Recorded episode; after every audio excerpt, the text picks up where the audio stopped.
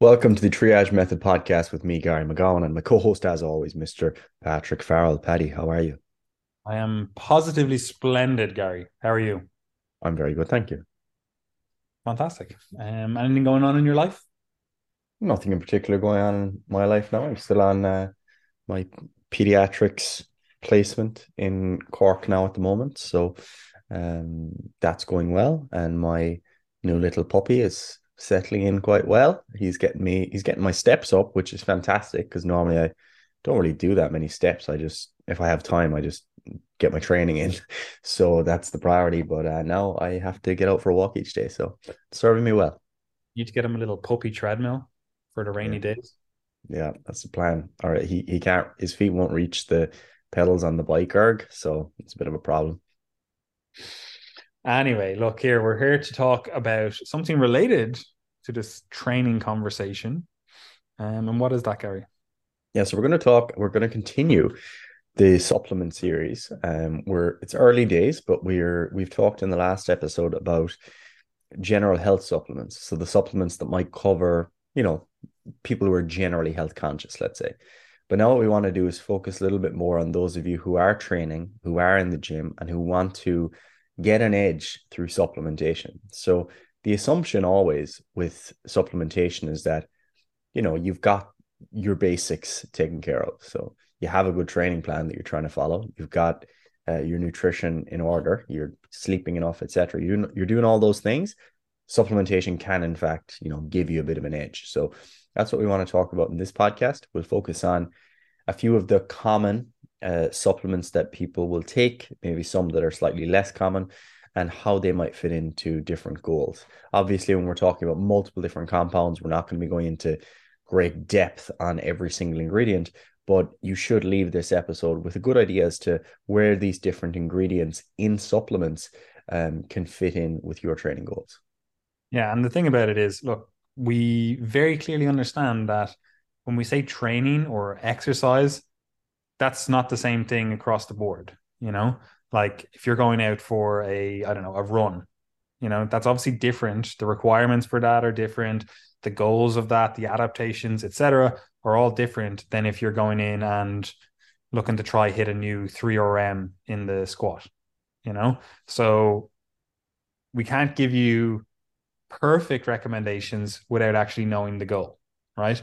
And supplementation will differ and depend on the exact goal, what we're trying to achieve with this workout and with the program and your overall lifestyle, etc. Overall, um, like you could be looking for strength gain, right? That could be the goal, but it could also be the expression of strength in that training session. You know, like we talk about it oftentimes in terms of testing versus training. Like some sessions, you're going to be training. You're going to be training to get better, to adapt. Some sessions, you might be going in there testing. You know, you might be like, today I'm actually just going to try hit a new rep max, or today I'm going to try hit, you know, heavier weights than I've ever done on this exercise. Whatever. Like there's multiple things, but there are differences in terms of whether you're training versus whether you're testing. And as a result, supplementation for those two things are going to be different. For example, if you're just training, you know, you're just trying to build strength adaptations, you're not going to go in there on fucking a gram of uh, caffeine. You're not going to go in super hyped up to like, you know, oh, I'm going to sniff smelling salts, everything. Like it's just a training session. You're going to be like two to three reps uh, in reserve, you know? Whereas if you're going in, you're like, I'm hitting a new one rep max. This is the heaviest weight I've ever lifted. It's going to crush me if I'm not hyped up the fuck and ready for this. Obviously, the supplementation demands or supplementation tactics, I should say, um, are going to be different in those two things. So we have to be very clear on our goals, right? Same with an endurance side of things. Like, are we trying to improve our endurance with this training session, or are we trying to express that endurance, the endurance capacity that we have? Like, are we trying to go out and hit a new five kilometer speed time, or are we trying to go out and go, okay, I'm going to be running at a specific pace for a specific determined amount of time, etc. You know, again, our supplementation is going to differ based on those two things. You know, same with skill acquisition. Is this a skill acquisition session versus maybe a strength gain session, uh, an endurance session, or whatever? Or are we actually just trying to express the skill that we already have? Again, you're maybe not going to go in on a fucking gram of caffeine if you're just going in to learn how to do a few movements. This is the first time you've ever been exposed to these movements. You know, maybe you're trying to learn how to, I don't know, do an Olympic uh, snatch, you know, a weightlifting exercise, movement, whatever you want to call it. And you're like, this is the first session I've ever done. I'm maybe going to do the bar. I might even only be using something like a broomstick. like, obviously, you don't need to be hyper caffeinated, hyper stimulated for that session, you know? Um, and then, same again, if the goal is muscle gain, I, I, our supplementation tactics are going to be different, you know? Like, muscle gain is more of a byproduct of the training that we do, but we can still bias those adaptations, you know? And again, then we would supplement accordingly, right? So that's a long winded way of saying that supplementation is goal dependent. It really just depends on what you're trying to achieve. And the generic advice that we're giving now is just that generic. It's not specific for your individual goals. And I know the vast majority of people are going to the gym to improve their body composition. Like realistically, that is probably the vast majority of people, right? So we're looking at two things really there. We're looking at some sort of muscle gain aspect and then maybe some sort of strength acquisition aspect, right? So with that in mind, that kind of biases the recommendations that we're giving. We're generally talking about people that are trying to improve their body composition, doing some kind of bodybuilding esque training. Now, we obviously have a bias towards resistance training, and we also have a bias towards ensuring you get some cardiovascular training in your working week as well, or your training week, I should say. Um, but even at that, primarily we're here talking about people that are looking to change their body composition, improve muscle mass, improve strength. That's kind of the starting point. Would you agree with that, Gary? Absolutely.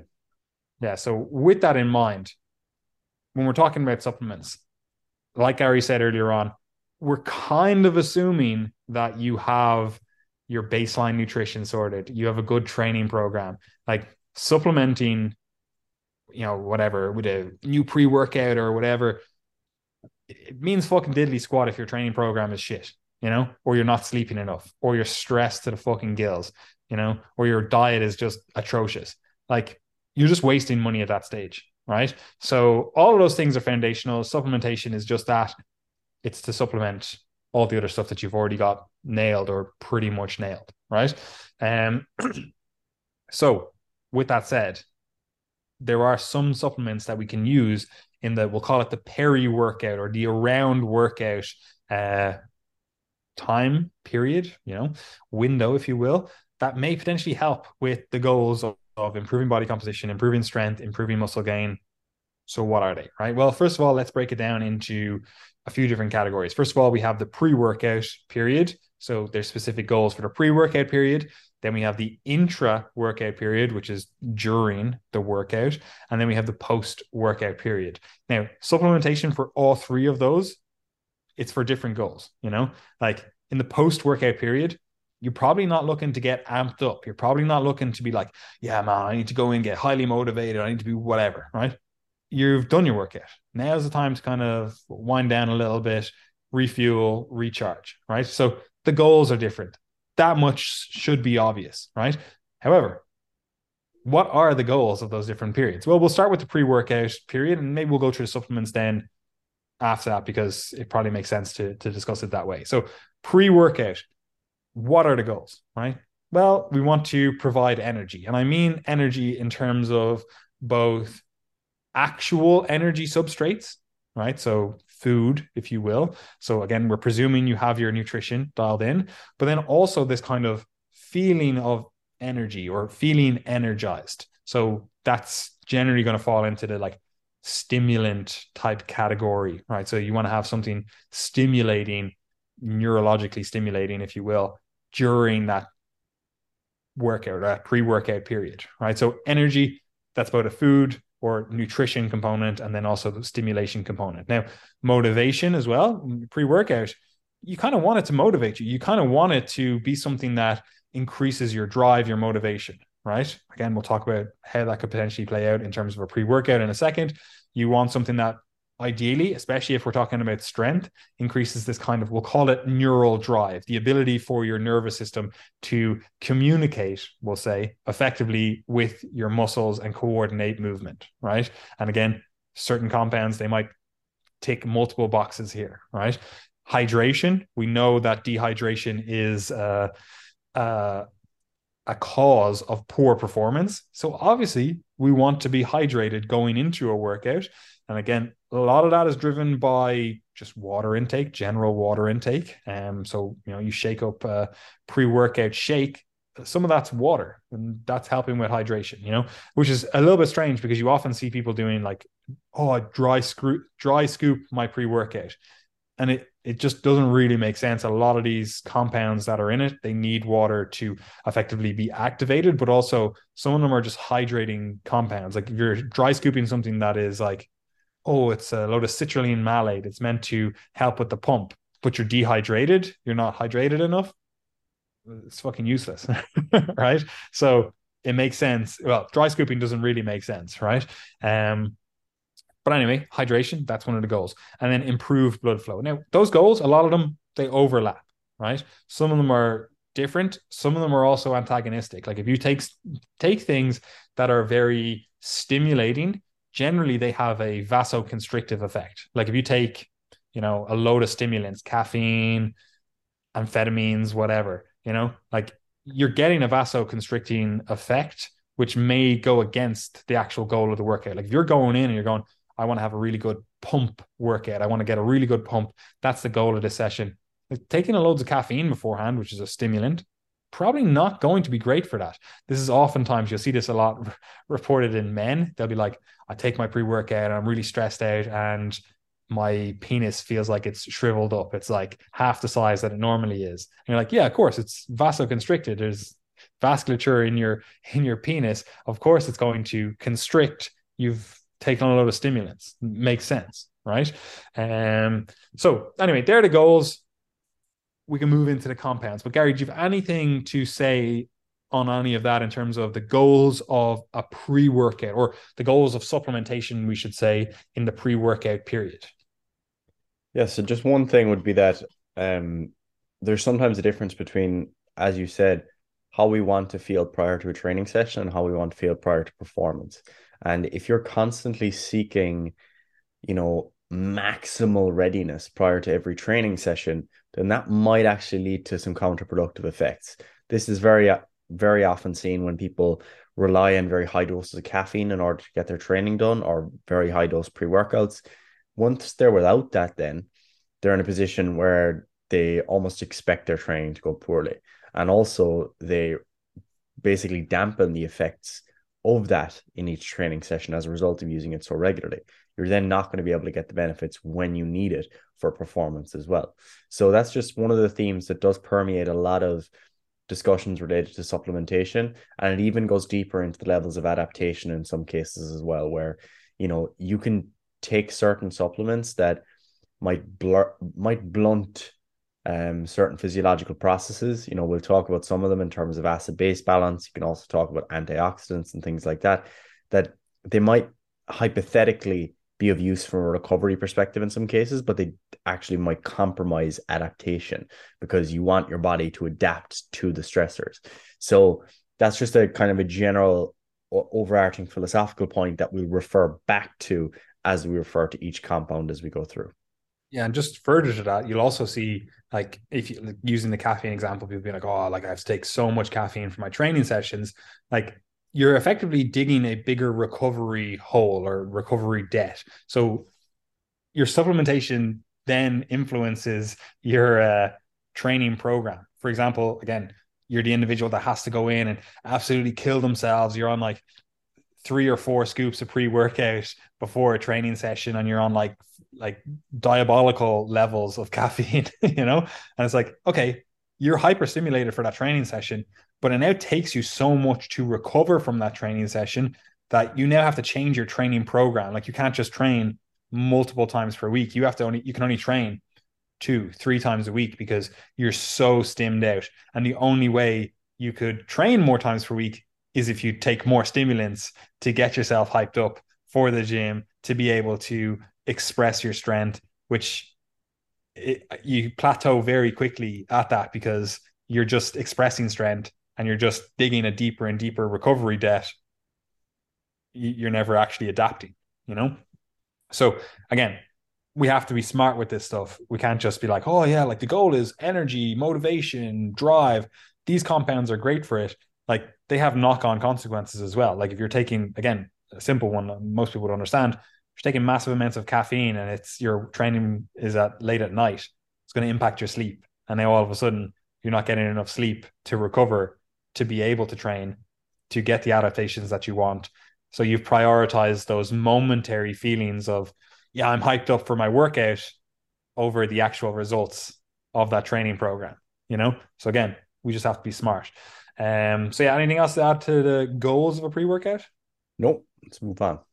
Fantastic. So let's just go with we'll call it a motivation and drive. We'll start with choline, Gary. Why would we want to potentially supplement with choline in a pre-workout context? Yeah, so this is probably a little bit left field for some people, and, and we should say that we're not listing these in terms of a hierarchy or anything. We're just going through them one by one. And when it comes to, to choline, why this would be relevant is in relation to neurotransmission. So, neurotransmission is the process by which nerve cells communicate with each other. So, if we take a step back, anytime we're doing exercise, we obviously rely heavily on the nervous system, both in terms of higher order higher order processes, in terms of let's say coordination of movement, um, pl- motor planning, etc. But on the fairly simple and easy to understand level, just basic muscle contraction. You need strong nervous connections that are repeatedly ongoing in order to make your muscles contract strongly and to do that over and over again. Okay. And at these um, junctions between nerve cells, you have and between nerve cells and muscles, I should say, we have what are referred to as synapses. And at these synapses, which are the gaps between those cells, we have neurotransmitters that cross that gap and enable signal processing to take place. Now, one of the important neurotransmitters here when it comes to muscle contraction is acetylcholine. So, acetylcholine, it's a neurotransmitter, it's involved in muscle contraction and many other nervous system processes. And the idea here would be that if we can provide more substrate in order to increase neurotransmitter synthesis, that this might allow us uh, greater muscle force output, greater muscle power output, um, and maybe even enhance things like you know coordination and things like that. So that's the idea here with choline supplementation um, or acetylcholine supplementation. So the choline itself, you do get choline from your diet. Um, so especially if you're on an animal-based diet or a diet that's inclusive of animal-based foods, you will get choline in your diet. But supplementation may be of use for you know, cases where you have depletion of neurotransmitters. So, for example, you're doing a hard exercise session, your neurotransmitters, acetylcholine in this case, might become uh, depleted. How might we ensure that we get more and more acetylcholinergic neurotransmission? And there's two potential ways you can do that. Number one, you can directly provide an acetylcholine source. So that would be a supplement like alpha GPC, for example. There are other types of similar supplements, but the idea there is that you're providing more substrate and the other way to do that would be to provide an acetylcholinesterase inhibitor. So, acetylcholinesterase is basically the enzyme that would break down acetylcholine within that synapse. So, if you think about the acetylcholine as a neurotransmitter crossing and binding onto its receptor, if you can make that occur for longer, that's the same as having more acetylcholine. So, if you inhibit the enzyme that would break down that acetylcholine, you're having a similar effect. So, you can inhibit the enzyme that would break it down, or you can provide more of the substrate in the first place. And they're the two kind of supplement categories here. So you've got acetylcholine, which is alpha GPC, is probably the best source. And then the second option is an acetylcholinesterase inhibitor, um, which is huperzine A is probably one of the more popular ones. There are other supplements that have this type of activity, but huperzine A is one that um, is used relatively frequently. So they're two supplements that fit into that category. Do they have massive amounts of evidence to support performance enhancing benefits? Not really, but there is some. Okay, there's enough there that if you were go on, you're going to say, like this yeah. is going to be the case with most supplements. It's yeah. not like these are going to be game changers. We're talking about you've got all the big blocks in play: nutrition, diet, sleep, stress management, training, etc. Right? They're the big blocks. We're talking about percentages or percentages of percentages here. Mm-hmm. Like even with you know some of the bigger hitters, like we'll talk about creatine and caffeine and stuff like that. Still only minor benefits, but in a sporting context, in a performance context, minor benefits add up. Like you talk about a one percent difference, and it's at the Olympics. Like that's the difference between like first and last place. You know, so and it does add. A lot of the stuff is cumulative. Now it's not completely cumulative, but it does add up. Um, but I just wanted to also say on choline, there are other things you'll often see put in supplements, different sources of choline, different acetyl- acetylcholine esterase inhibitors. There are other compounds, pharmacological compounds that kind of fall into these con- this context as well. Even stuff that you might not necessarily associate, such as nicotine, falls into this. It's nicotinic acetylcholine uh, is the, the receptor, so you can smoke a cigarette or take a nicotine gum or lozenge or whatever, and get some more of this. This is also why you see like skill acquisition and verbal fluency and different things like that are potentially uh, improved with nicotine. They're working through the same pathway here. Um, so that is something that's important to understand that we're not covering absolutely everything. These are the ones that we kind of think are more beneficial uh, or at least have more evidence and have more anecdotal data as well to support them. And while we can get into the dose of these different compounds, and I'm, I will potentially mention a few different doses, like most of this stuff, I would just recommend going to examine.com and they will have these supplements, not all the supplements, um, but they'll have all these different compounds and different supplements. You can look it up and be like, what's an efficacious dose? What's an effective dose based on your body weight, etc. Right. And that's important for two things. First of all, you want to obviously take an effective dose. You want to know what the effective dose is. You don't want to take too much. You don't want to take too little. But then you can also compare it to whatever supplement you're being sold, right? Or whatever supplement's being marketed to you. Because very often with supplements, especially pre workouts, they'll have a laundry list of compounds on the on the label and you're like fuck this is 20 different things but then you actually look at the dose of it and then you compare it to something like again examine.com it'll have the dose there and you go this is like half a percent of the effective dose. It's not even 1% of the effective dose. They just literally included it so they could include it on the label right? And you see this very often with stuff like alpha gpc alpha gpc is a little bit more expensive. Um so people are like oh well i'll just say i have alpha, G- alpha gpc now an effective dose is somewhere in and around 600 milligrams but you'll see it on the label of a supplement and it'll be like 50 milligrams, you know? And while that might do something, you know, might very, very minor thing, like it's not at the effective dose to actually notice the benefits to make it worthwhile taking that, right? So I just wanted to put that in there, but it holds true for all of the other supplements that we're going to talk about. Absolutely. So, um, I'm not. I don't have too much else to say on the actual choline sources themselves. They're a supplement category that you know, I would consider it to be, you know, speculative, probably lower on the hierarchy in terms of things that you'd want to be considering here. But um, you know, I've used Huperzine A myself and Alpha GPC. Anecdotally, maybe some effect, probably more so from a nootropic perspective than performance for me. I don't think I've been able to decipher whether or not there's an effect there. Um, but you know, do do they work? They they probably do to some extent yeah, and this is also again like you're going to have people that have different genetics, different polymorphisms, different things. Like for example, I myself have a pseudocholine esterase deficiency, so me taking huperzine A, I actually feel like shit. I'm like, it just doesn't work for me because I already have effectively, it's not exactly the same, but effectively the exact same thing going on in terms of what huperzine A and what my genetic polymorphisms do. They kind of overlap, right? But I also notice that I get more of an effect from acetylcholine substrates, you know, or compounds, you know? So I'm like, oh, alpha GPC works really well for me. And this is again a commonality between all supplements and nutrition and training.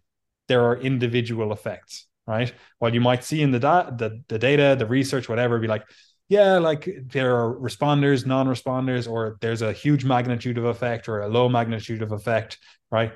It you kind of have to test it out in yourself. You know, you kind of have to see, oh, is this something that works for me? And that goes back to my earlier point. You don't just test something out and go, oh yeah, I got this completely ineffective uh, dose of it, and oh, it didn't work for me, so I'm obviously a non-responder to that supplement or that compound. When in reality, maybe you're actually a normal responder or even a hyper responder, but you just took such a low dose that it just made no difference whatsoever. you know. Um, but anyway, choline. That's one of the things. Acetylcholine, or or so I should say, and or uh, an acetylcholine esterase inhibitor. Fantastic. We've got that ticked off, right? Catecholamines, right? Now, there's a few in this. We don't necessarily need to go through the whole like catecholamine synthesis or sorry biosynthesis and degradation pathways and everything but we'll just say dopamine is in this and we'll call it norepinephrine epinephrine the adrenaline type things right they're in this right so there are compounds in the body that are transformed we'll say into those different catecholamines dopamine noradrenaline etc right um and we can take compounds that stimulate the production of those things, right? Like dopamine. You can take compounds that stimulate the production of dopamine. You can take compounds that, you know, stop just like the acetylcholine esterase inhibitor. You can take compounds that stop the reuptake of dopamine, the breakdown of dopamine, etc most of those things are pharmacological drugs. You know, taking amphetamines, you know, you're taking uh, like Ritalin, different things like that, right? So we're obviously not going to recommend those things pre-workout. Talk to your doctor if that's something that you want to do. You'll very often see, uh, you know, athletes get busted for this stuff. They're like, "Oh, well, why were you on? Uh, why do you all have uh, ADHD?" Well, it's very interesting that these compounds also have a performance increasing or enhancing effect. But anyway, we digress. Um, however, from a supplement standpoint, well, we can't necessarily influence too many of those pathways. There are certain drugs that or certain compounds that we can use that influence those pathways. Um, what we can do is provide the substrates for those pathways, right? So those pathways at least have the raw material to build the different things down the line right? And we can do this, especially we'll just talk about dopamine, although it does account for all those adrenaline ones, whichever one. I hate the way it's like there's an American and then there's a European or English version of these whatever you want to call them compounds in the body uh, it just makes it look like there's four different things going on when really there's only two but anyway i digress so what we can do is we can supplement with stuff like phenylalanine which you'll often see on stuff like you know a bottle of coke right? Um, we can supplement with some phenylalanine. It's just a protein, or sorry, I should, I should say it's an amino acid. There are people out there that have phenylketonuria, so ideally you would not supplement with phenylalanine in in that case. But all that's doing is that phenylalanine is used in the biosynthesis of stuff like dopamine, right? But there is another compound intermediate to that, which is called tyrosine, right? Now, we can use phenylalanine to influence tyrosine levels, and tyrosine will then influence dopamine levels and noradrenaline, nor or sorry, norepinephrine epinephrine levels down the line, right? However, there is a rate limiting step, and that is the tyrosine hydroxylase, I believe. Um, so supplementing with excessive amounts of tyrosine isn't going to do all that much in terms of dopamine synthesis. Otherwise, you could just give people with Parkinson's a lot of tyrosine. That would be fantastic because Parkinson's is signified by low dopamine transmission, right? Um, so you might be wondering, well, why why would we use tyrosine then, right? Well, it's really only the the only compound that we have available to us that we can use to influence dopamine and the adrenalines, we'll say, right? The other catecholamines, right? And those things are responsible for making you feel energetic, motivated. They also have like a neural drive component to it, right? So there's a lot of stuff that they're beneficial for, right? So you'll often see these included in pre workouts. I'm actually not too much of a fan of either of those, especially in high doses, but I actually like them in lower doses, you know? You can uh, there are also and i should say because you'll google it and you'll find it there are also other ones that you can use for just pure dopamine such as mucuna pruriens. Um you can use those. They have l-dopa in them which is l-dopa is actually the drug that they give to people with parkinson's right? So you can you can bypass all that stuff but whenever you start messing with neurotransmitters you know you run a lot of risks right? So I am a fan of tyrosine or phenylalanine as oh, we're just going to make sure there's a small amount of substrate here just in case. You know, does that mean that it's going to be our main vector? Probably not. What we probably will do is we'll use other compounds to increase the likelihood of like dopamine transmission or dopamine expression or dopamine synthesis, such as caffeine. Caffeine, increases dopamine levels. It also increases dopamine receptors, right? So there's a lot of different things that are feeding in. Again, I told you these pathways are all convergent and they overlap and whatever else, right?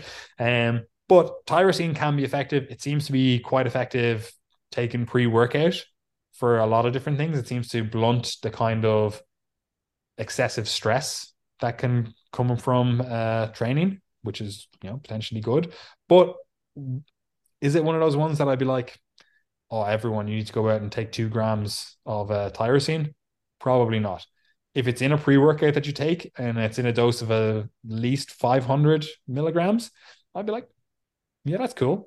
But there are some off-target effects. There's even effects in like serotonin and different things. So it's not something that I would just be like, oh, I'm just gonna take five grams of this stuff, you know.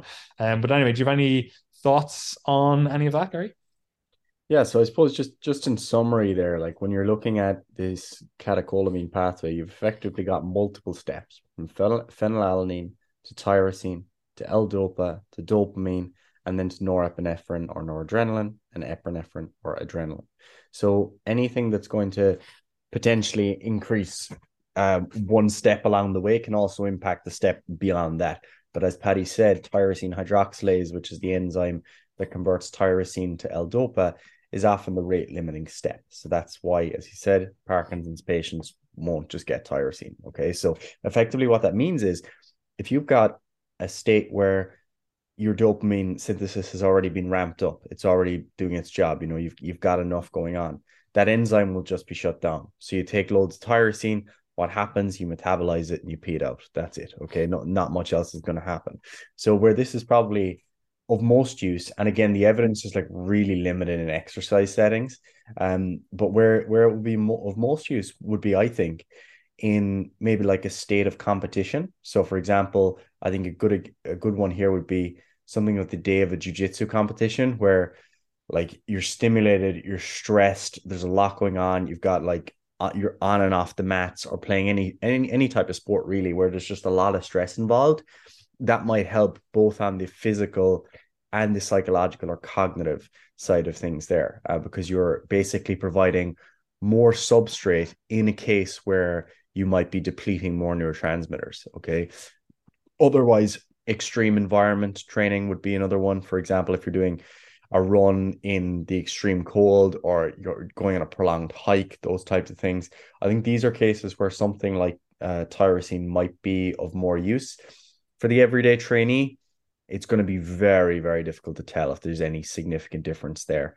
Um, there probably will be some, you know, variance between in, individuals here because people vary in terms of their propensity for dopaminergic uh, signaling, and that might vary depending on you know medications you're on. It might vary depending on um your your mood state for example you see variations in dopaminergic neurotransmission in different mental health conditions and things like that. So um there's not going to be like a catch-all recommendation that this is going to be useful for everyone but i think if it is going to benefit anyone it would be those people who are doing you know things that are very physically and psychologically stressful um maybe with environmental stressors uh, along the way as well. So i think that's probably where it's mo- most likely to be of use. But do be aware as well that with any of these neurotransmitter um, substrates or neurotransmitter moderators, like if you're on medication or you have an underlying disease state, like you don't really want to be messing around with these things too much. So do take care.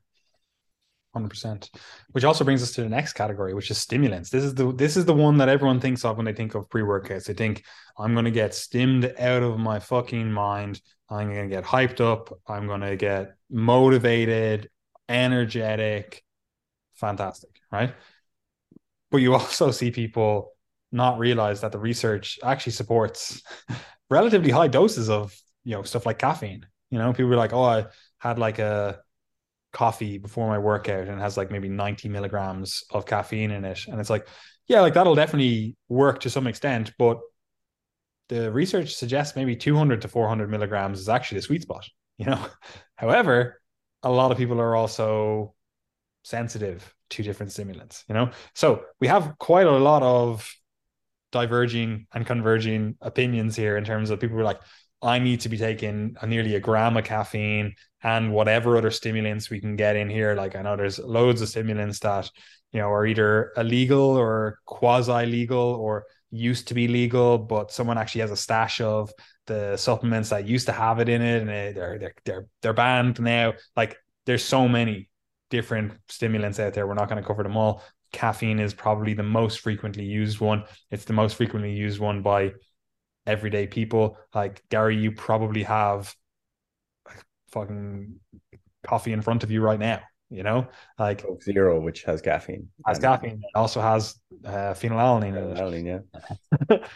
um, you know what I mean? So it's like most people are using caffeine. The effective dose for caffeine as a stimulant pre-workout somewhere in the range of 100 to 400 milligrams, probably more efficacious in the 200 to 400 milligram range. I think like a can of something like Monster, an energy drink, I think it only has like 100, 110 or Yeah. How much? 150. Yeah. So if you have like a can of Monster and you've had like a coffee earlier in the day, you're probably at the low end of that efficacious dose in terms of 200 milligrams. Some, you know, pre workouts like supplements, they have like 350 milligrams of caffeine in them, which is a fucking fair whack for a lot of people. But if you double scoop that, which a lot of people do, you're on like 700 milligrams, which is a very, very efficacious dose of uh, caffeine. But it's also probably going to take some recovery to get you back to baseline, you know? And this is the thing if you're using caffeine or you're using stimulants in general, you really can only confine them to the earlier part of the day, you know? Like caffeine takes like, what is it, six to 12 hours as a half life, you know, somewhere in that range. So let's just say nine hours. Nine hours later, if you've taken 700 milligrams of caffeine, double scoop this, you know, banger of a fucking pre workout, and you double scoop it, you're at 700 milligrams. Like nine hours later, you're still at like 350, you know? So, like, you're still at 350 milligrams of caffeine when you're trying to go to sleep. Probably not going to go to sleep, you know? Nine hours later, you're still only at half, you know? Like, that could easily keep you up all night, right? Now, if you're excessively tired, like certain people, like the person I'm talking to, um, you know, maybe you can still go to sleep with that. But if you're a well rested person and you do that, you're probably not going to get good quality sleep, which is kind of paradoxical. If you're doing everything right and then you take a high dose of caffeine, it makes everything worse.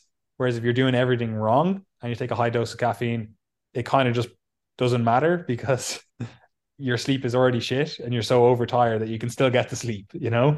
So that's a, again, a little bit of a paradoxical thing. But anyway, caffeine, really good for uh, training. There's a reason it's in pretty much every pre workout, but we're probably going to confine it only to the earlier part of the day, which is maybe only what 30% of the people out there work, or, or sorry, only 30% of the people out there train in the earlier part of the day. Like if you're saying your caffeine cutoff is like, let's just say one o'clock in the day, like most people are not training in the morning, most people are not training in the afternoon. The vast majority of people are training in the evening. So for those people, caffeine and most other stimulants, if not all other stimulants, they're kind of out, you know, um, which is not how the average gym goer sees it. the average gym goer sees, oh, I'm training at six or seven o'clock. Cool. Pre workout, 30, 40 minutes beforehand, right? Which also brings me to the next point, which is for caffeine to be really effective, you probably want it in your system or start taking it into your system 60 to 90 minutes before your workout, you know, depending on exactly how you metabolize it, depending on exactly what kind of workout you're doing, etc. Right. And again, as I said earlier on, these stimulants very often are vasoconstricting. So if you're going in and doing a pump style workout or you're trying to get a lot of blood flow to an area, stimming out on a load of caffeine is probably not ideal you know where it would be ideal is if you're doing a more neurologically demanding workout in terms of you're really trying to progress the weights that you're using you're maybe doing lower rep ranges for that kind of stuff caffeine can be fantastic it can also be fantastic for endurance style workouts leading you to actually produce more force for every step you take, for example. And as a result, you actually get more work done for a given unit of time. However, if we're doing stuff like heart rate based training, we have to take that into consideration because with caffeine in the system, you might notice that your heart rate, if you're you know doing a run or something, that your heart rate is maybe eh, 10 to 15 beats higher for a given unit of effort. Now, that does seem to reduce, especially in habitual caffeine use.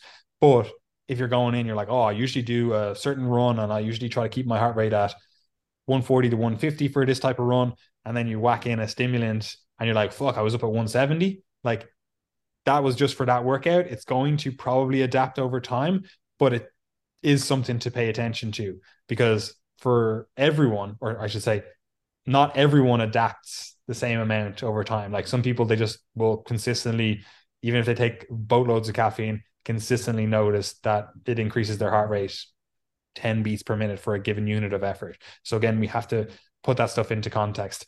And then just to kind of round out the caffeine conversation and let you jump in then, Gary, like there are other compounds that we can take with caffeine that actually kind of smooth out the the effects of caffeine in terms of they reduce the the negative effects, and I'm putting that in inverted commas here, um, such as jitteriness, right? Some people like that. Some people use that as the effect. Like some people are like, oh, I take this pre workout because it makes me fucking have paranoia, you know?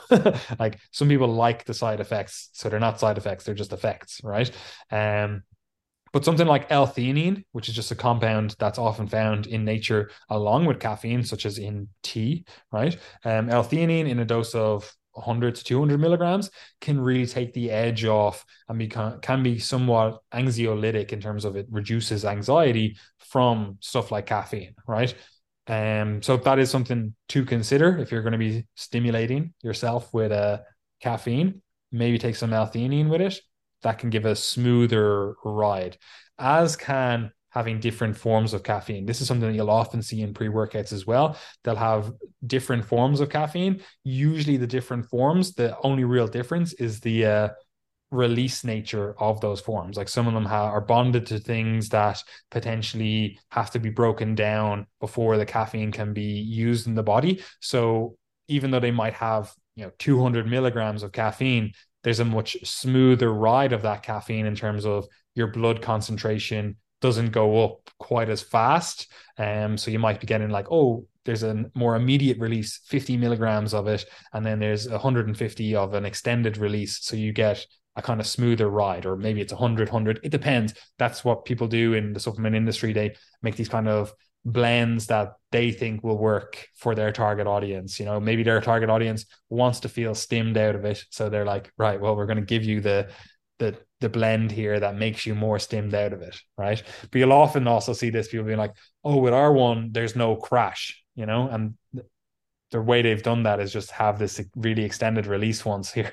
You're just constantly getting a dip or getting a, a little bit of caffeine dripped out into the system over the next four to five hours, six hours, you know? So it's like, oh yeah, you didn't get a crash because you're actually still taking the supplement, you know, um, which is just interesting. But anyway, Gary, do you have anything to say on any of that? Yeah, I don't think I have too much to add there. I think that just reinforcing that point that when you take caffeine, the doses that are used in research are often far higher than people are used to. And it seems like some supplement companies have ran away with that in recent years, and some the trend seems to be, um, especially a lot of with a lot of the trendier pre workout supplements now that they're very high in caffeine, like up to I've seen some that are just 400 milligrams per scoop, which which is extremely high for someone that could be very caffeine sensitive. Like that will drive you insane if you're not used to having caffeine. Um, so just be aware of that. You know, know what you're taking start on the lower end of the recommendation. You know, I'd probably start somewhere around two milligrams per kilo as a dose, or no more than that anyway, maybe one to two uh, before a workout, and then work your way up and, and see what what does what for you. Uh, you often see doses of four to six milligrams per kilo and up in research, but again, that's really high if you're not used to having caffeine. And I would use that in the context where you have to perform like it's a once off. I wouldn't be doing that before every workout, uh, especially if you're training in the evening. So just bear that in mind, know what you're taking, and go from there. Some people might need to take L-theanine. A lot of people, most people don't, but some people find that if they take it, it softens it a little bit, especially if you get anxious or you get jittery after caffeine, which a lot of people do. That might be something worth trying to enable you to still get the benefits of caffeine because again, it's not just about how you feel, it's about the effects on the body overall. Um, and if L-theanine can make that more tolerable, that might be of benefit. So, not much else to say on that. Of course, there are other stimulant compounds. You know, there's there's many different iterations of different types of caffeine-like compounds that different supplements introduce, and they'll call them particular things and try to trademark them. But caffeine, it's the it's the basic, tried and tested, and it works. So you don't need to try the other weird and wonderful things. 100%. Moving on to we'll call it the pump vector here, Gary. This is this is one. This is a favorite one. So what can we use to increase our pump? Yeah, so these are these are kind of I guess what you'd call osmotic compounds in in that the goal effectively here is to try to draw more water into the muscle cell uh, to increase cellular hydration and the intracellular stressors. So the idea here would be that number one, you might get a better pump during your workout. But two, that the stimulus of having greater cell volume might in fact be hypertrophic in and of itself. There is some evidence to support that idea. Trying to tease out the exact me- mechanisms of muscle hypertrophy is always something that's really difficult because you know you, you can't exactly see what's going on in the muscle cell when you're working it and how that relates to adaptation. But it does seem like there might be some effect of cellular hydration. So effectively, the idea there would be you drag more water into the cell. That muscle um, is now getting greater stresses from within. It's going to appear better from without, in that you'll have a, a better pump. Um, and then also that there might actually be mechanical changes associated with that. So if you've got a muscle that has greater volume to it within a given workout because of cellular hydration and also because of muscle glycogen content, i.e., the carbohydrate store within your muscle, that by changing the shape of the muscle, that could also modify uh, your force output in some way. So there's a few different things that could be going on there. There's also, which is a lot of time people talk about, like increased blood flow. Like there's two yes, points. That, first thing. of all, like increasing blood flow is increasing oxygenation of the muscle. It's allowing you to actually do all the stuff that a muscle needs to do. So there's that. But then people will also argue that increasing blood flow increases nutrient delivery to the muscles. So further to Gary's point of like hydrating the muscle cells, like because you're getting more stuff to the, to the cell, you're getting them more nutrients that they may need, amino acids, different vitamins, minerals, glucose, like you know, we're talking about glycogen, you know, so it's like these kind of pump things. A lot of it is driven through hydration, but also a lot of it is driven through blood flow. And as a result, all the kind of offshoots of that then as well. Yeah, absolutely. And and some of the mechanisms vary based on the supplement as well. So for example, the first one we're talking about here is um citrulline malate. And the idea here with this supplement is is kind of more so to do with the the blood flow aspect, the vasodilatory effect. So what happens here is um the citrulline is involved in the urea cycle and one of the things that occurs is nitric oxide synthesis, and that nitric oxide synthesis acts on the walls of your blood vessels to dilate them. And then the idea would be that you get better blood flow to the muscle, which is enabling obviously the water components of blood, but also the nutrients, the oxygen, etc. As you said, and there's also the there's supply to the muscle, and then there's getting that away from the muscle that that might be enhanced as well. So there is some evidence to support citrulline malate in terms of you know its efficacy. It's it's kind of one of those ones that again is uh it's it should be in a good pre-workout supplement i think. I think there's there's so little evidence for so many ingredients that if there's a, even a bit of evidence for any one of them i'm like yeah get that in there. Uh, so citrulline malate seems like it might be of use. The problem is and I, I don't say this as a problem in terms of it's it's not a problem to get this scoop but the problem is a lot of pre-workout supplements they'll have five gram scoops or 10 gram scoops. And for an effective dose of citrulline malate, you need six to eight grams or more. So if you've got that from one ingredient, how are you ever getting an effective dose with a five gram scoop? So this is a big problem with pre-workout supplements that if you go through all the ingredients we talk about today and you were to take everything that was effective, you'd need a 15 to 20 gram scoop. And most most of these supplements that you're buying, they'll say, "Oh yeah, we have citrulline malate and we have beta alanine."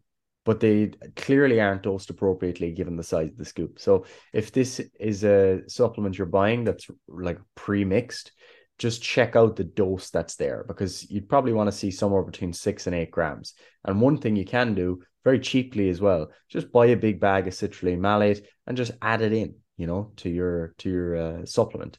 Uh, L-citrulline as well as the other version of that. I can't remember which one you need a higher dose of. I think it might be citrulline malate, but re- regardless, you can check that out. Um, the the the mechanism is the same uh, with with both forms. So that's also citrulline. you can really get into the weeds of fucking citrulline malate in terms of it's actually not bonded. It's actually just citrulline and malic acid. Malic there, acid. There's no there's no bonding there, at least from my knowledge of understanding of the the chemistry of it. Um, but malic acid itself might have positive effects in terms of a variety of things, variety of mechanisms why it might actually improve your work case as well. But anyway, citrulline malate, that's the one that is cheap, effective, a lot of research is done with it. So that's one that I often recommend. So six to eight milligrams of that, or six to eight grams of that, sorry, you're good to go. And then the other um, one that kind of falls into this category is glycerol. And you'll see glycerol in some supplements. It's almost always like trademarked as something else, like Hydromax or these types of things, Pump Max formula. Um, and it's it's just glycerol. Okay. And and this is more of an osmotic effect. I'm not sure if glycerol acts on the blood vessels themselves, but I'm pretty sure it's more of an osmotic effect in terms of bringing water into the cell. Um, and the idea here again would be that it increases the the pump, the intracellular hydration, etc. Um, and glycerol is kind of a it's kind of a weird one in that like it's not you know uh, it's not an amino acid or anything. It's kind of like a mix between a a fatty acid and a carbohydrate, you could say. It does have nutrient um, content in that if you were having loads of glycerol, you'd want to actually track it um, because it's it's nutrition fundamentally. Um, and the, the dosing here varies quite a bit. Uh, like you could take quite high doses here, but you I think it's uh, does tend to lead to some diarrheal effects if you take high doses of it. Uh, but up to maybe 10 grams or so, two to 10 grams, you'll often see four grams, five grams in a lot of supplements that you take. You can buy it as well as just like vegetable glycerin, can't you? Um, which is the the same without the fancy trademark that you're often paying for.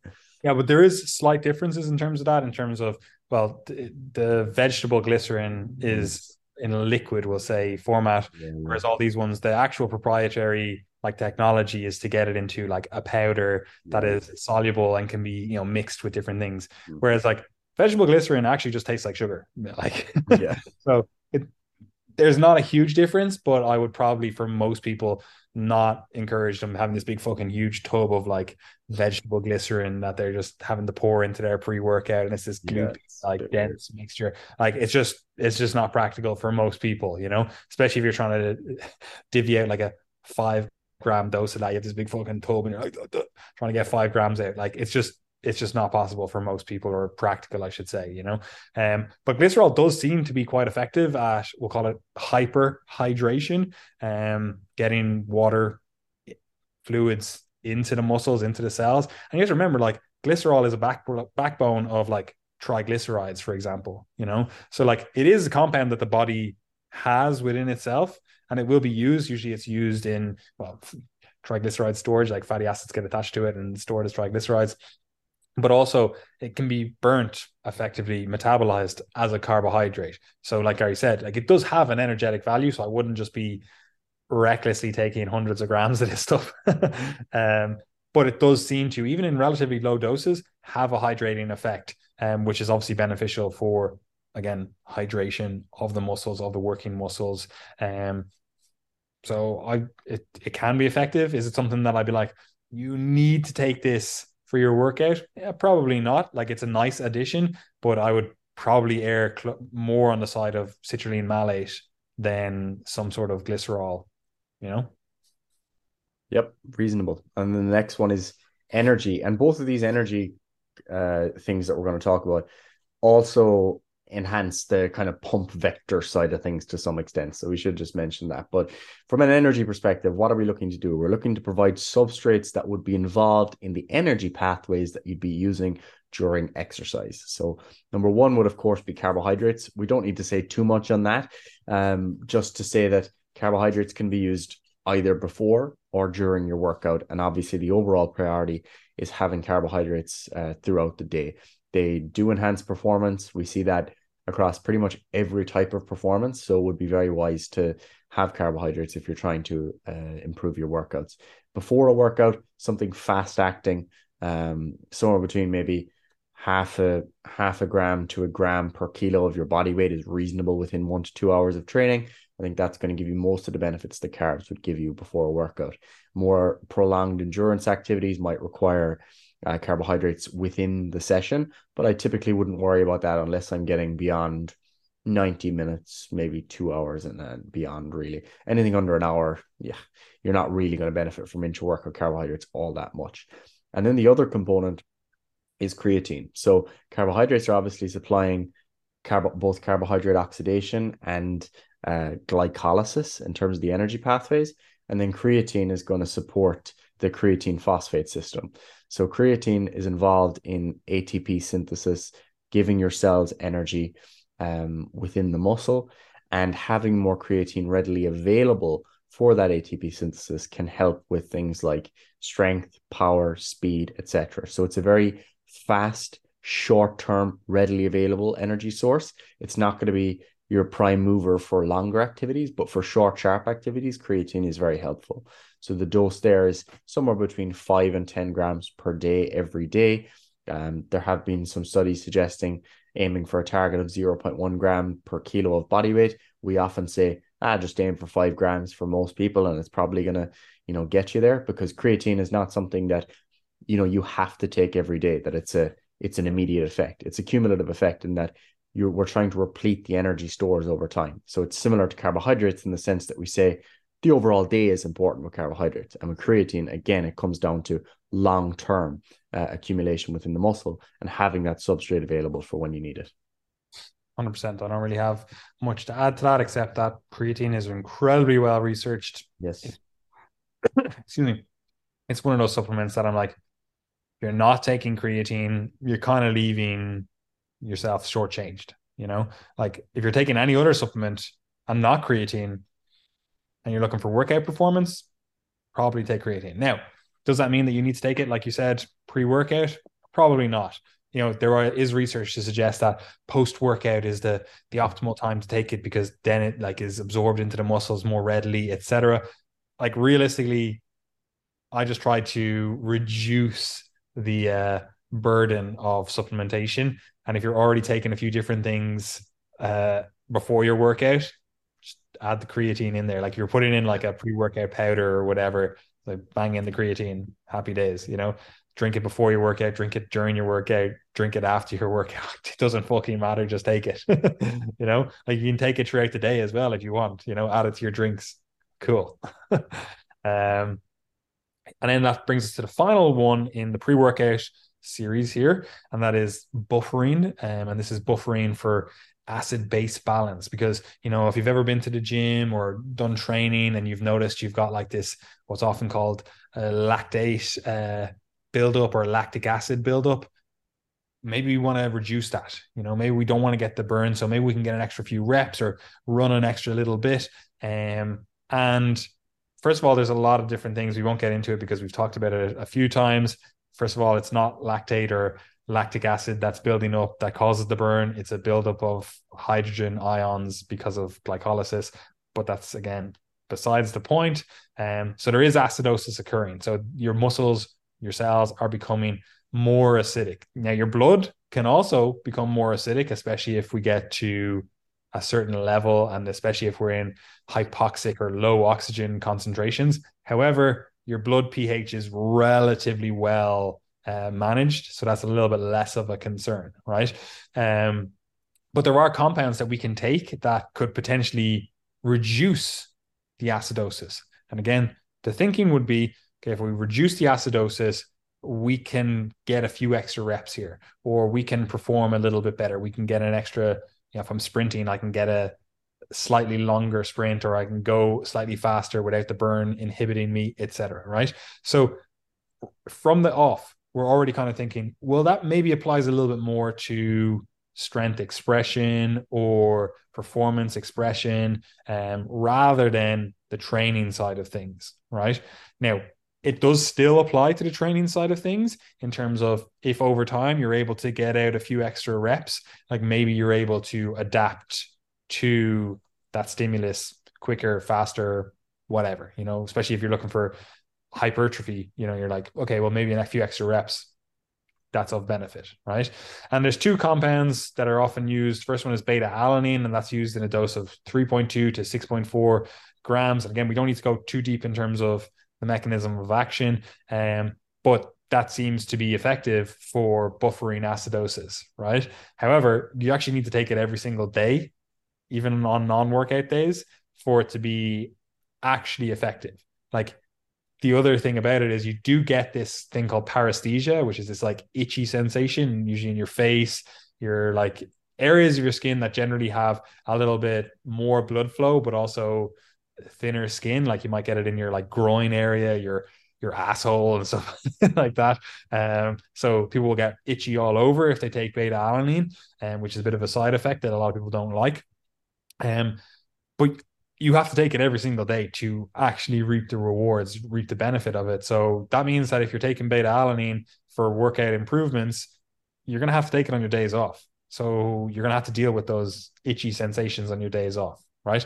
Now, there are potential benefits transiently. So if you take it, you know, oh, I just took it today acutely, there's some benefits to that.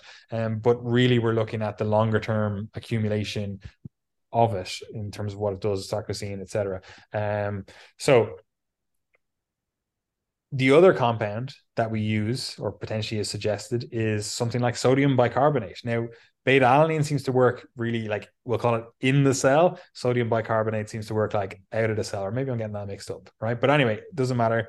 Uh, sodium bicarbonate again can buffer acidosis. It can make things more alkaline when they're getting more acidic, right? Now, both of these are very frequently recommended, but I actually just don't don't recommend them. I just don't think they're very efficacious. I just don't think they're they offer all that much benefit. And in my perspective, I actually think there's potentially benefit from the acidosis in terms of a cell signaling uh, perspective. Now, there's no not a huge amount of research on that, but I actually think you could be shortchanging yourself in terms of the benefits from exercise the things that elicit the adaptations to exercise in terms of especially like muscle building strength accu- accumulation etc if we're hammering a load of acid buffers uh, in the the pre-workout or intra-workout period. Um but i don't know what your thoughts are on that gary. Yeah so i mean the thing is with these with both of these supplements there's a huge tolerability issue. So people don't like taking beta alanine because of the paresthesia and people don't like taking sodium bicarbonate because in high doses it can cause GI upset. Um, and that's often the case with doses that are actually kind of used in research to demonstrate the effect. So people don't like that. There's also the other elephant in the room with sodium bicarbonate that it's not just bicarbonate, it's a fairly high dose of sodium. So if you take 10 grams of sodium bicarbonate, you're getting like, I think, two or three grams of sodium um, from that and that's the equivalent of five or six grams of salt, which is basically you at the guideline that we recommend for the upper limit of salt intake for most people already. So it's it's just one of those things that I'm not sure the the juice is worth the squeeze, if you will. I, there, there's also some evidence that taking buffering uh, compounds that reduce muscle acidosis reduce has the potential to produce adaptations to exercise as well. Because when we train, Uh, we naturally improve our muscle our muscle cells buffering capacity. So your muscle develops its own endogenous system to be able to deal with an increase in hydrogen ions or a, a reduction in ph. So the problem there is that if you're consistently supplementing with these things that you won't actually even have the same adaptations. So then if you're without those supplements your performance could potentially see a decrement.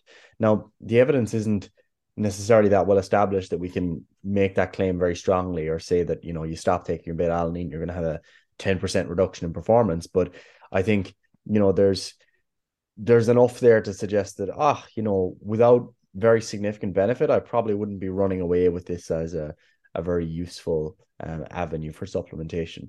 There was a lot more enthusiasm about beta alanine i think in you know probably 10 years ago than there is now. Uh, it seems like the, a lot of the outcomes in terms of like muscle building and stuff didn't really manifest all that much.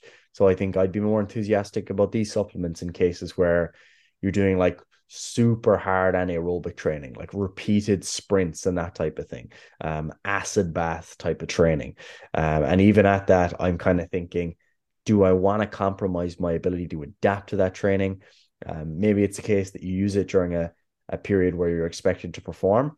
But overall, I would say I'm not all that enthusiastic because of one, you know, the evidence not being all that encouraging, the tolerability as well, and then the potential for a reduction in endogenous adaptations. I think overall, I'm, I'm a lot less enthusiastic about these supplements than I might have been before. Hmm. However, you will consistently see at least beta alanine put in pre workouts. Pretty much every pre workout. Because you feel it. it. gives you that paresthesia. It gives you that tingly sensation. It gives you, oh, I can feel the pre-workout working. It's it's kicking in, right? So it's this kind of placebo effect, right? So you're like, oh, I feel this pre-workout. It, it really hits, you know. That's because your skin feels like it's fucking crawling off you, you know. Um, but is it actually effective? I wouldn't think so. Obviously, again, in some sporting context, like maybe if you're like a rower, for example, in rowing, I could be like, yeah, like that makes sense. You know, you're in this fucking weird anaerobic aerobic kind of range where, you know, if you can get an extra little bit of buffering capacity in there, happy days, you know. But like you said, maybe it's actually compromising your adaptations to that. But maybe that's okay if you're just trying to perform. You know, you're just like, this is the session that I need to perform at. Makes sense, right? Now, that's the pre workout stuff. Luckily, so you don't have to listen to us for too much longer intra workout and post workout are a lot simpler. Even though people will try to make it a lot more complicated, it's actually quite simple because what are we trying to do intra workout? Well, we're trying to ensure that our energy levels stay stable. That's pretty much the, the gist of it, right? Now, we do have a secondary goal of potentially starting the recovery process or helping the recovery process.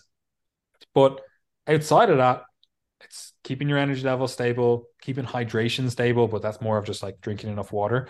Um, now you could argue that some of the pre-workout things could fit into the intra-workout period. Like if you take creatine, like it could fit in intra-workout, and a lot of that is true. But we've covered all those compounds, so we don't need to go through them again, right? Um, and again, you have to remember that digestion, etc., takes some time. So it's not like, oh well, I took this thing during my workout, so that means that it's in play during my workout.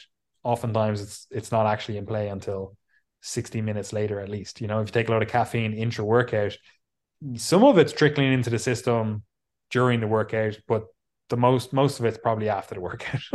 That's when you're getting the hit of it. So again, we have to take uh, digestion into effect. So intra workout, really, if we're looking to keep energy levels good, performance good throughout the session, we're really only looking at intra workout carbohydrates. Like you could argue that maybe you want to look at intra workout BCA, BCAAs, but I think that isn't really all that effective. BCAAs can be used as an energy substrate, but I don't know why you would want to quote unquote teach your body to use amino acids for energy. It just doesn't seem effective if your goal is muscle building rather than muscle breakdown. Now, that's not a a huge issue, but there are some other issues with the BCAAs that just would lead you to say, well, it's not really all that beneficial versus other things. Now, what we could suggest is some EAAs, so the essential amino acids. Maybe that makes sense. Again, whole protein, maybe that also makes sense. You know, so if we're in this uh, stage of our training where we're like, look, I want to make sure that I'm building muscle and I'm fueling these workouts, you could maybe take some carbohydrates and some whey protein powder during your workout so that you know that you're getting nutrients to the muscles during and immediately after your workout when you need it. So you're effectively ensuring that energy levels are topped up through the workout. And then you're also making sure that the nutrients are delivered to the muscles, etc., immediately after the workout because you, you took them during the workout, they've been dripping out, you know. Now, the only issue with that is, especially if you've used lots of caffeine or other stimulants, you know, we're kind of working two different sides of the uh the nervous system here in terms of we've got the SNS and the PSNS, often abbreviated to the PNS, even though that's a peripheral nervous system, um, rather than parasympathetic nervous system. And I we've talked about it before, but I hate the sympathetic, parasympathetic because they should be the other way around because it's really confusing. Um, but anyway, this SNS, that's really like fight or flight. Let's go. Let's fucking get hyped. That's what caffeine is doing, right? When you eat food, you ideally want to be in this PSNS, you know, this like rest and digest. Okay, recover, relax, right? So you're kind of giving the body mixed signals here by uh, stimming yourself out of your mind and then taking in nutrients that require you to be in the PSNS to really get the benefit from, right? So you're either shifting yourself away, shifting yourself out of that SNS, let's fucking go, or you're staying in that SNS, let's fucking go, and you're not actually able to really rest, digest the nutrients. So either way, we do have to take that into account. So the higher stimulated you get, probably the less I would focus on intra workout nutrition, even though, you know, that might be different to what some other people would suggest, you know? Um, but anyway, that's a little bit of an aside. Intra workout, Gary, carbs and maybe whole protein, maybe EAAs. Like the only reason I would say EAAs is purely because they come in lots of different flavors. That's a good thing, you know. Whereas like you're like, oh, I want a nice fucking drink during my workout that makes me excited to train, etc. Like you can get like cola flavored EAAs, you can get sour apple flavored, like you can get unicorn piss. Like there's so many different uh, flavors out there of EAAs that it can just make training a little bit more enjoyable, make hydrating during training a little bit more enjoyable, and as a result, improve performance. And whereas like whole protein, like yeah, there's different flavors of whey protein out there, but like it still kind of tastes like dairy. You know, maybe you don't want to drink that during your workout. But anyway, what's your thoughts on intra workouts, Gary? Yeah, I mean, the only thing I ever use really is carbohydrates. Um, I am a big fan of you know carbohydrates within the workout for longer sessions in particular, or if I've been fasting for a prolonged period. Okay, so intra workout nutrition always starts with pre workout nutrition. So if I've had a good meal, you know, in the hour or two before, I don't need to have carbohydrates during my workout. But a lot of the time when I'm training jujitsu, I don't like eating uh, soon before. Uh, anyone that's trained jujitsu can probably figure out why. um, but uh, it's it's just not it's not something I like to do. So what I try and do is I'll generally have a meal three to four hours before if I if I am eating before jujitsu. Um, if it's a morning session, I often won't eat. And if it's at you know six o'clock in the evening, I'll have my last meal at lunch, which is one or two. So I won't be eating again before then. So as a result, it's going to be a while since I've had any source of carbohydrate. So I might have something like a Lucozade Sport or um, one of the high five uh, carbohydrate powders that I have, or dextrose, anything like that. Um, I'll have that during the session. So that really is where I end up using them. If I'm also doing something like a long run or a long cardio session, I'll use them. For an average gym session, heading to the gym, lifting weights 45 minutes an hour, not really a big deal. It will give you a bit of an edge if you haven't eaten before and if you're doing a very high volume session. But for a lot of the sessions that people do in the gym, when you see the intensity they're training at, you see the overall volume they're doing, and you consider that they've eaten two hours before, probably not too much of a big deal. 100%. Which brings us to the post workout. It's the exact same thing here. Same message. Yeah, exactly. the exact same thing. Like we want some energy, not to provide this even, you know, dose of energy through the workout. It's to provide the energy to start recovering from that workout, to start, you know, building the muscle, whatever the adaptations are. Right. So yeah, we probably want to restock glycogen stores. And again, this is like Gary was saying, these things change. The importance of these things change depending on the workout, what you did before, what you did during, etc. You know, so like if you haven't eaten at all in the pre-workout or intra-workout period, post-workout nutrition and post-workout supplementation probably becomes more important, right?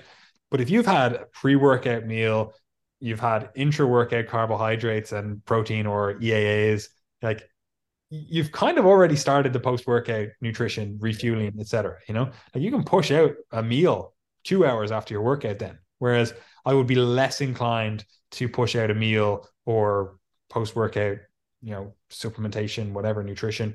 Um, if I was like, all right, I just had a fasted workout. Like I, I often, nine percent of the time, I just train fasted in the morning, the gym, or I do my cardio, um, and then I just have a meal after that.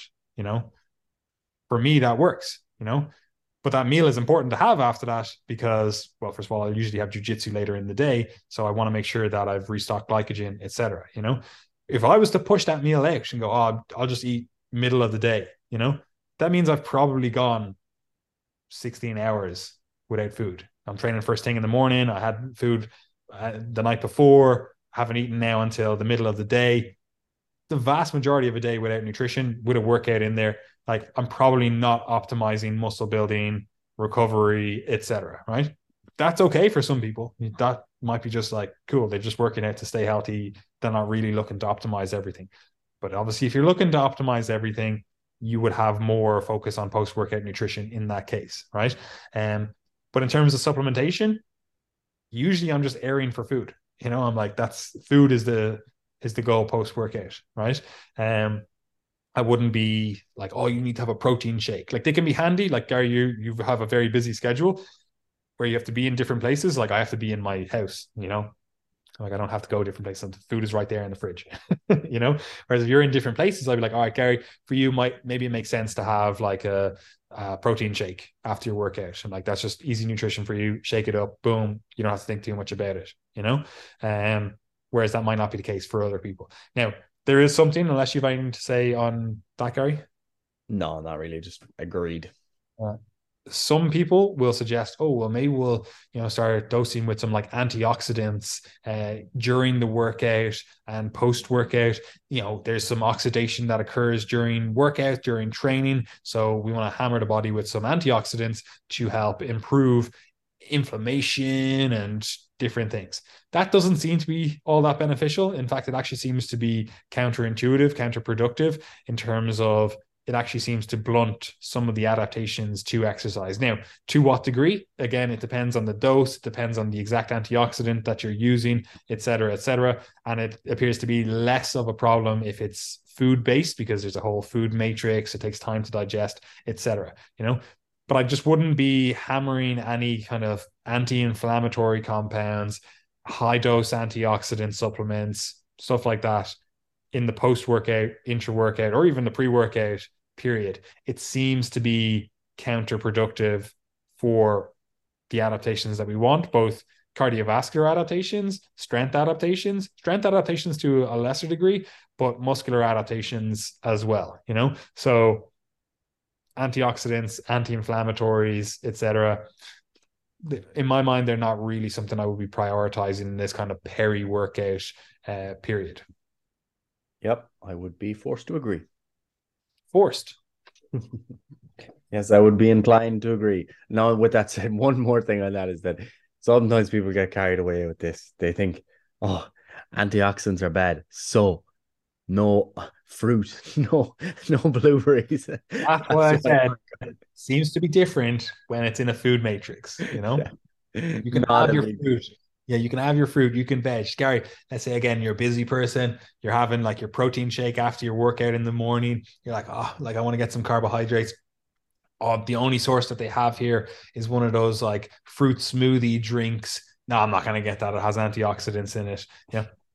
I probably wouldn't matter. Like I probably just wouldn't care. I would just get it. There you go. There's some carbohydrates. There's some extra nutrients. It's probably still going to have some effect. You know, it's probably a little bit too refined. Those antioxidants might get into your system a little bit too quickly. Would we be better off having something like food, like all those vegetables, fruits, whatever the fuck they're putting into that in terms of food? Yeah, probably. You know, that's probably going to be even better, right? But effectively all we're saying is don't just be like, oh, here's a 10 grams of vitamin C that I'm adding to uh, my post workout to quench inflammation. or here's a load of curcumin that I'm just going to fucking hammer into post workout to quench inflammation, or here's any other antioxidant. Oh, here's a lot of vitamin E that I'm just going to take post workout. Like those kind of things. I just wouldn't be prioritizing it, but I wouldn't be worrying about it if it's in food or even in a more refined source like a smoothie or something.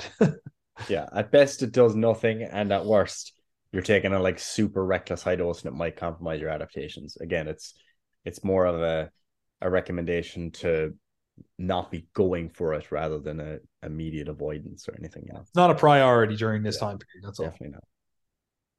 Anyway, Gary, that's the peri workout supplementation. Now, again, we can go down rabbit hole of any fucking number of nutrients because you can just pull up pre-workout uh, supplements, you know, and you'll get a billion fucking hits because they're a very lucrative market. People make lots of money in this area, and to do that, they have to distinguish themselves from other competitors, you know, and it makes sense. Like if you have, oh, my thing has twenty different scientifically studied, validated ingredients on your list. Someone reads that and goes, 20 ingredients. Fuck, that's good. They read this other one, it's like three ingredients. Nah, fuck the three ingredients even though the three ingredient one might actually be in effective doses, whereas the 20 ingredient one is just, you know, so low dose, so lowly dose that it's just does fucking nothing at best, you know? Um, so we're not going to dive into all of the fucking millions of different supplements that we could, or compounds, I should say, that we could potentially talk about. Um, but that's my perspective anyway, Gary. Do you have anything to add to that? And if not, do you want to wrap it up? No, that's everything from us for this week. So obviously we're talking a lot about nutrition now, supplements, etc. So if you'd like to take your knowledge to the next level, we recommend getting on our nutrition certification. So whether you want to be a nutritionist, you want to up your game as a coach and you know get better at your nutrition coaching, or you're just interested in taking your knowledge up a notch, you can get involved with our nutrition cert at the description box below, at the link in the description box below. And if you're interested in coaching, you want personalized guidance as to how you can maximize your health, fitness, performance, etc. You can also apply for a space to work with myself or Paddy or another member of the triage coaching team below. We also have a newsletter that goes out goes out each week, currently going out twice per week. So you're missing out on a lot of content if you're not subscribed to the newsletter. So make sure that you do that and also make sure that you're following us on social media at Triage Method and also our individual pages, which you'll find once you head to the Triage page. And then finally, if you're enjoying the podcast, we always appreciate when people share it, leave a rating and review if you can, you know, tell friends about it, all that sort of thing. So that's everything from us. Fantastic. We'll see you next week, guys.